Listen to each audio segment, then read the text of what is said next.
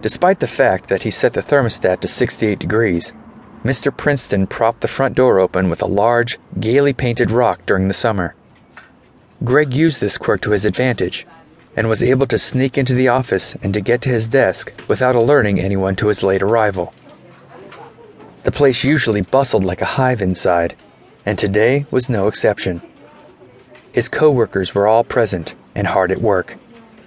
He figured the least he could do was the same. He logged into his workstation and glanced down at the clock. He had only been a few minutes late. Perhaps he would be okay after all. A helping of unexciting work would be enough to calm him down a little. Data entry was perfectly monotonous. He rattled away at his keyboard, quickly filled in a dozen spreadsheets with their appropriate figures, hoping to distance himself from the weirdness that had settled over him like a blanket of dense fog. The menial task his job provided did have a calming quality.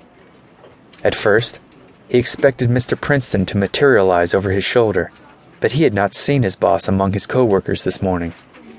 After a while, Greg surmised his boss was, in fact, absent. The man never missed a day. Maybe he called in sick. Maybe I should have. Without the boss stalking around piteously, underappreciating the productivity of his staff, the day took on almost a pleasant quality. There was a sense of freedom in the office without Princeton micromanaging the daily operations. No one bothered to strike up any meaningless banter with him throughout his shift. He was not persona non grata it was just that none of his coworkers really had a whole lot to say to him. There was no love lost there. Most of them, rightly, considered themselves his intellectual superiors.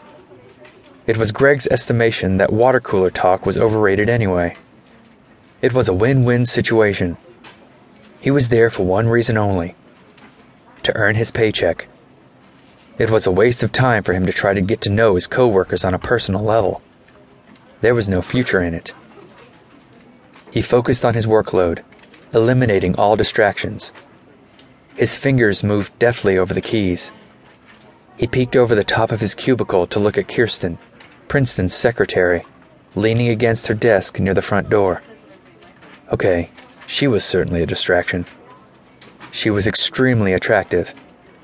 He would gladly engage in conversation with her any time.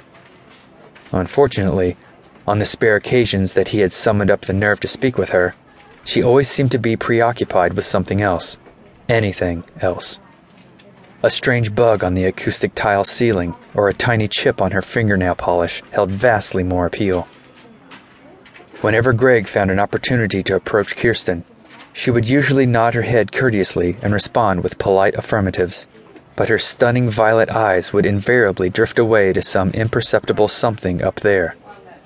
He had even followed her gaze a few times, hoping he would indeed see something more interesting than he hovering over his shoulder. Greg knew that if she would only look at him and give him a fraction of a chance to prove he was not some dweeb, she would get lost forever in his eyes and surely fall hopelessly in love. Greg resolved that he would gather up what little courage he possessed and pay her a visit today. His lunch break came at noon, and the hours would grind by slowly and methodically.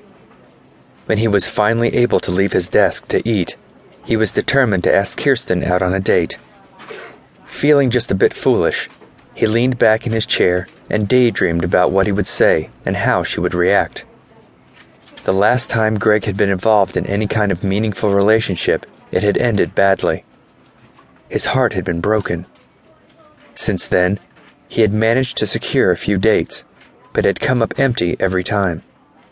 Kirsten seemed different. She possessed an air of confidence about her that shouted independence and stability. He was all for that. The girl that had broken his heart had been the exact opposite.